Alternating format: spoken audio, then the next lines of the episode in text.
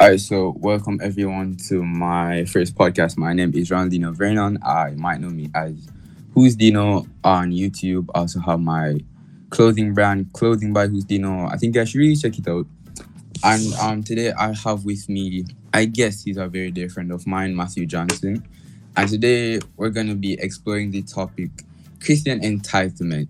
Because as of recently, I've been seeing Uh, different people talking about Christianity in the sense that we're, to, in simple terms, kind of come off entitled sometimes. So just wanted to, you know, explore the topic and kind of pick Matthew's brain to see what his views are on the topic. Seeing as though, you know, we're talking a little bit before and he says he has a lot of stories as it relates to So speaking with different Christians, but we're not going to get into all the stories, just probably one.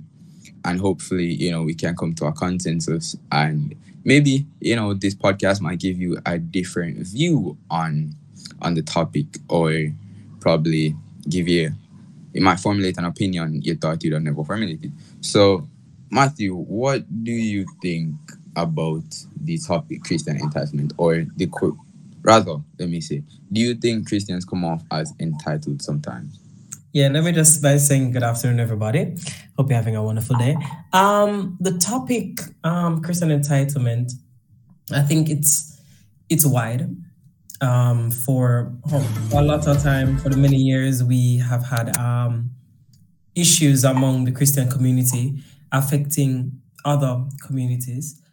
Um, not necessarily only religious communities, but also cults and those people's eras.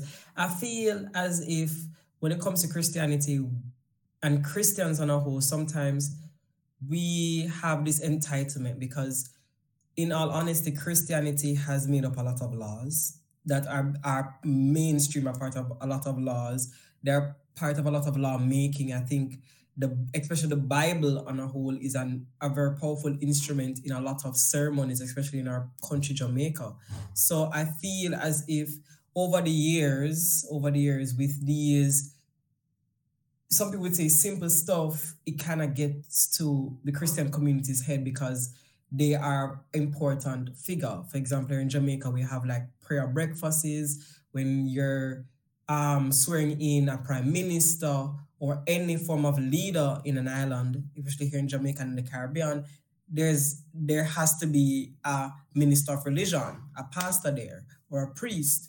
There's I feel as if the Christian community feels the entitlement because of the whole thing with the being put at the forefront and not being able to kind of know how to set it down and humble. That's my point. Yeah. Like the, the lack of humility throughout the community. Yeah. I feel yeah. Mm-hmm. And to be honest, I agree with you because I don't think people really understand where Christianity has come from as it relates to the struggles to be able to to freely um speak and preach and worship and all that stuff.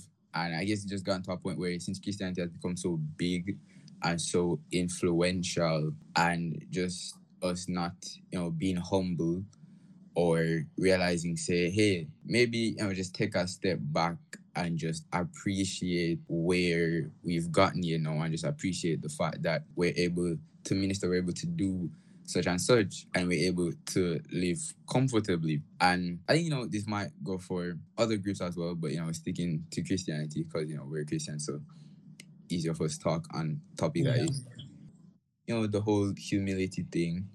Yeah, we don't understand how to balance off or um or or faith with reality, and sometimes we don't kind of put that straight. You know, for example, recently, a, a couple of months ago, one of the stories I have is a pastor. Um, I don't remember which parish it was. I think it was in Saint Mary's Center and around that region. Um, there's this pastor, and she was having church. And at that time, or or their prime minister, he implemented some policies and acts that we're talking about, the churches and those things and how people can be into church. And she had over the mount, and on top of it, nobody was social distant, and there was no um mask being worn.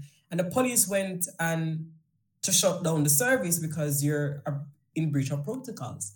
And the first thing that came out of her mouth during the video was, Jesus is my Father, He's my law, He's my this, He's my that. And I do get that.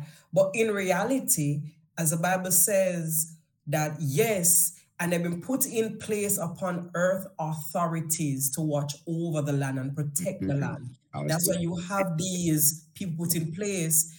And I felt in that moment, I was just like, no, this is the reason why people, and why we go down, we go down to the mocking of Christianity, why people mock Christianity, because sometimes we do not know how to distinguish reality from being in our church spaces. You know, and a lot of times when a church is supposed to be speaking, it's not speaking. And that's terrible. We need to kind of get a, the priorities straight within the church first before you can go out into other people's faces and tell them stuff. Yeah, that's true, because as it relates to the to the um authorities thing and us as Christians, I won't I don't know if like people know scripture. I don't remember which one exactly. I think that's Peter speaking uh, in one of his letters that there is no authority except for the one that God has established. So we are to submit to them. I just gotta go find the scripture to be specific. And yeah. So when you know, of course, there are certain things as Christians we can't necessarily argue with as it relates to politics, but in, in the general sense, you know, because of course there's discernment and discerning, because you know, there are things put in place that might go against God's law and God's order. That's a, that's a whole nother thing. But as it relates to obedience, submission, and humility, I've realized that as it relates to like COVID, for example, with the whole law, the regulation, all that stuff, we should be respectful and we should be obedient, because it's that's that's selfish to go against um. the rules and regulations, as it, health regulation and that stuff. It's not just affecting you. And yes, Jesus is our protector and he's all of those wonderful things.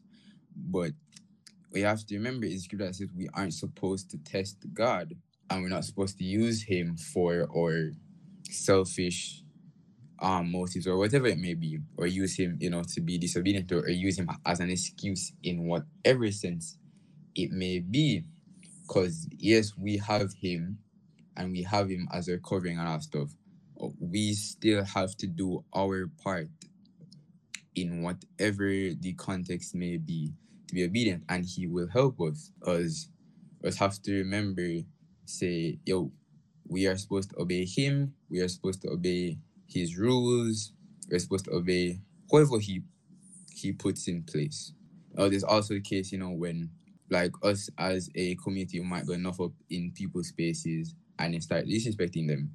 Because what you have to remember is if we want respect, we have to give it, because respect is something that is truly earned. And if we're not respecting, then we have no right to really ask for it. Yes, on that point, yes, because I feel as if the Christian community, and I'm not bashing everybody because they're different denominations, but there's some that no matter what the situation is, we sometimes dehumanize people, and we use the Bible as a weaponry for that. And we use Christianity as a weapon to say, hey, I'm entitled and this is what I'm going to do.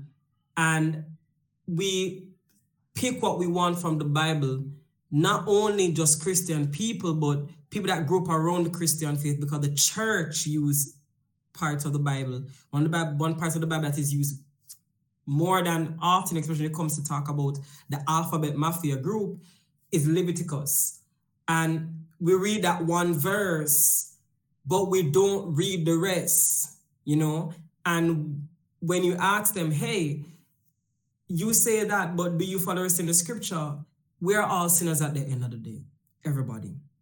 No man came on earth without sin except Jesus. He was the only perfect thing. And I feel as if we, the Christian community, aspire to be righteous and just. But really and truly, we need to stop aiming, all of the Bible said, to be like Jesus, but to be as close as possible to Jesus and not become Jesus. Because really and truly, we can't become Jesus. We're human beings. Really and truly, they're going to become temptation. I feel that the church fails to understand that. And the righteous, the, the, um, the entitlement comes with that, that they do not know and understand, not because you're going to need to water and dip up back, means that you stop being human and you're Jesus-like. No, no, it's not. And that's the honesty of it. You just need to respect people, know their boundary, because sometimes you don't know what happened within that person's experience with church. You feel being entitled to change them, you know, and use the word repent a lot. And sometimes Jamaicans do not know what that means. What is expected of us sometimes as human beings between our relationship with God, we do not know, because the church doesn't teach us to have a relationship with God. It just to have a relationship within the church. Sometimes we refuse to say to the people, especially the teenagers and young adults, hey, all right, learn God for yourself. Learn Jesus for yourself. If you have any questions, come to me. And I, within my church, I've never seen that. And that's really terrible to say. But I've never seen you say, hey, all right, cool. Come to Bible study, read that scripture, and come to, to Bible study and ask us the questions that are discerning on your heart. Because that's the problem that is among teenagers. We do not be able to, an, to ask questions to people, the, the desired questions. But then at the end of the day, when you see us coming to church pregnant, or we have a little girlfriend that's the boys, or we go the other way, you start to murmur and you start to disown us. And you don't say, hey, okay, because I know you're going through that. Let us pray. Let's ask God on the guidance, because sometimes the spirit of lust and those things enter through those facilities because the church do not take responsibility.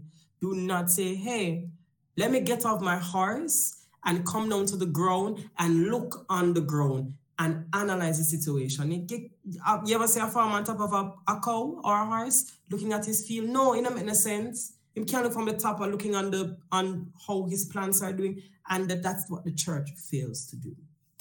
I think my, my friend spoke about this a couple months ago about transparency, because she was saying to me, need to be like more honest with ourselves and be more honest with the people around us, because if we don't like say, hey, I've been going through this, you know, I can't help you. If we just come off as judgmental and be like, oh, scripture says this, then just completely shut them down. Because like they forget you were once in a place like that, you were once in a lifestyle like that, but Christ saved you. And henceforth, you're supposed to be, supposed to reciprocate that grace. And yeah, we can't literally become like Jesus, he is God. But what we can do is become an rather strive to be Christ-like in anything we do.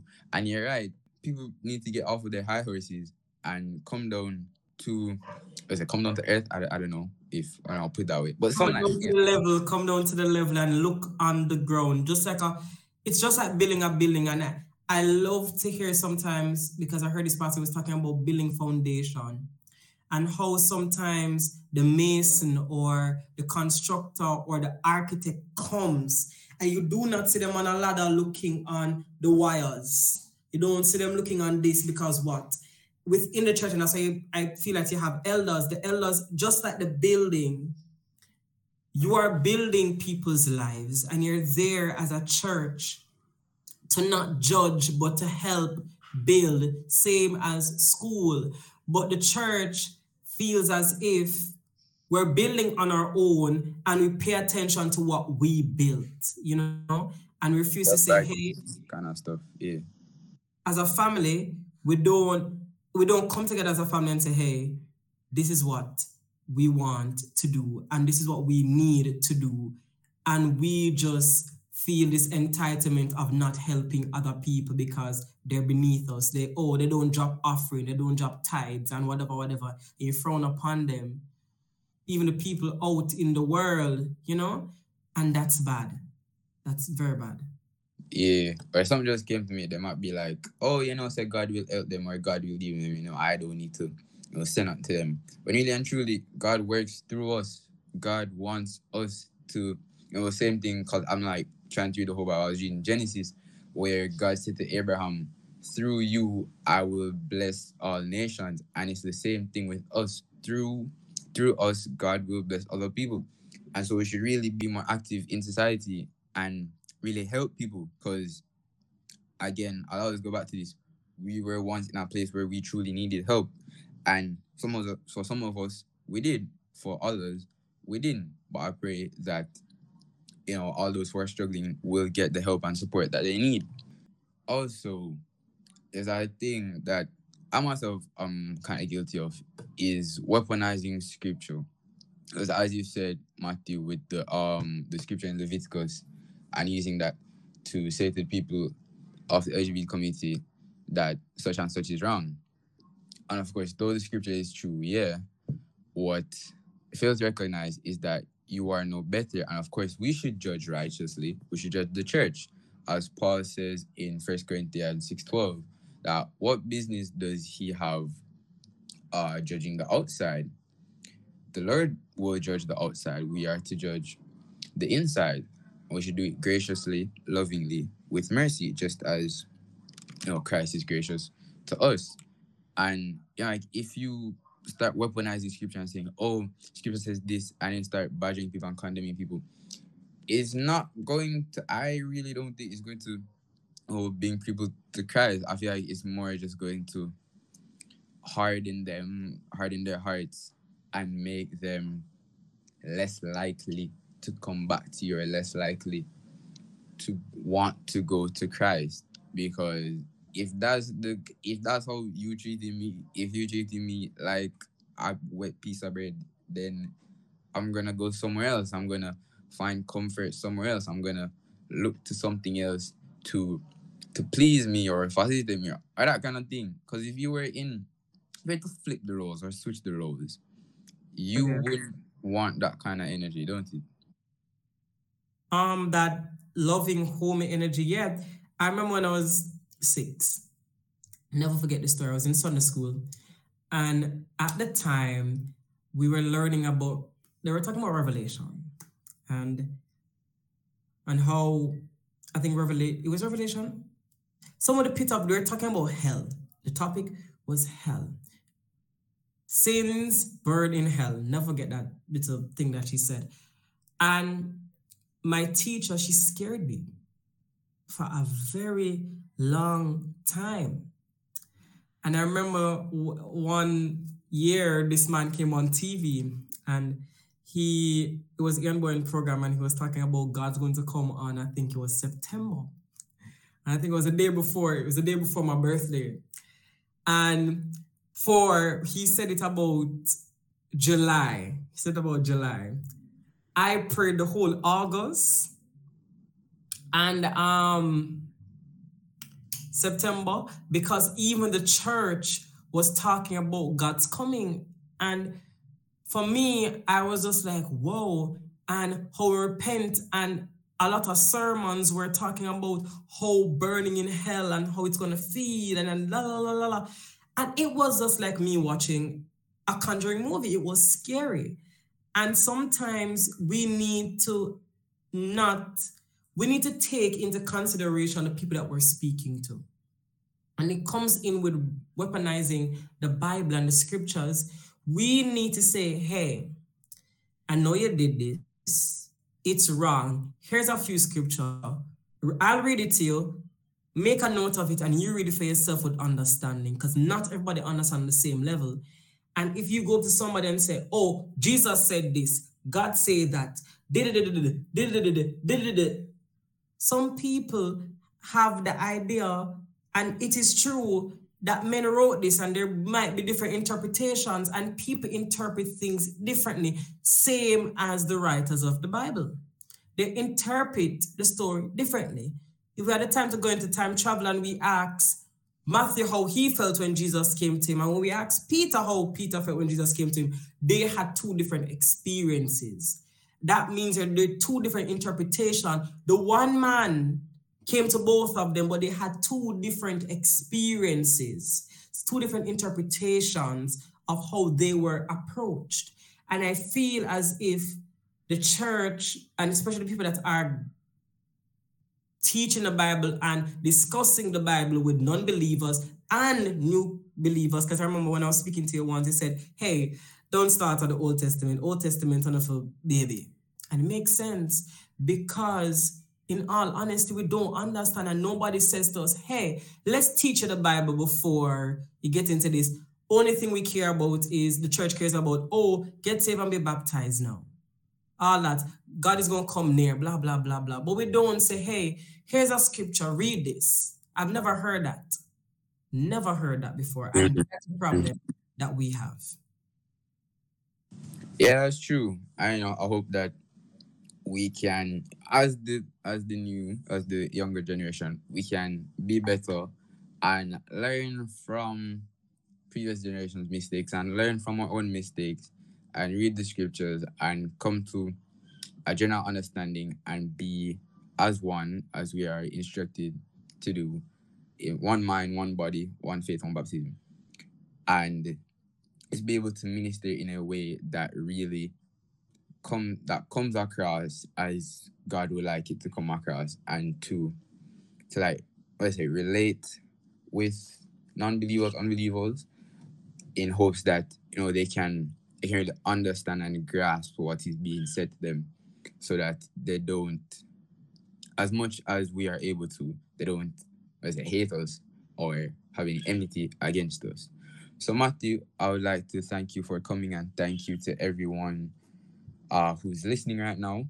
And uh, I'd just like to advise you to you know, check out my YouTube channel, check out my clothing page, see if there's anything you like. And um, see you next time with a another episode.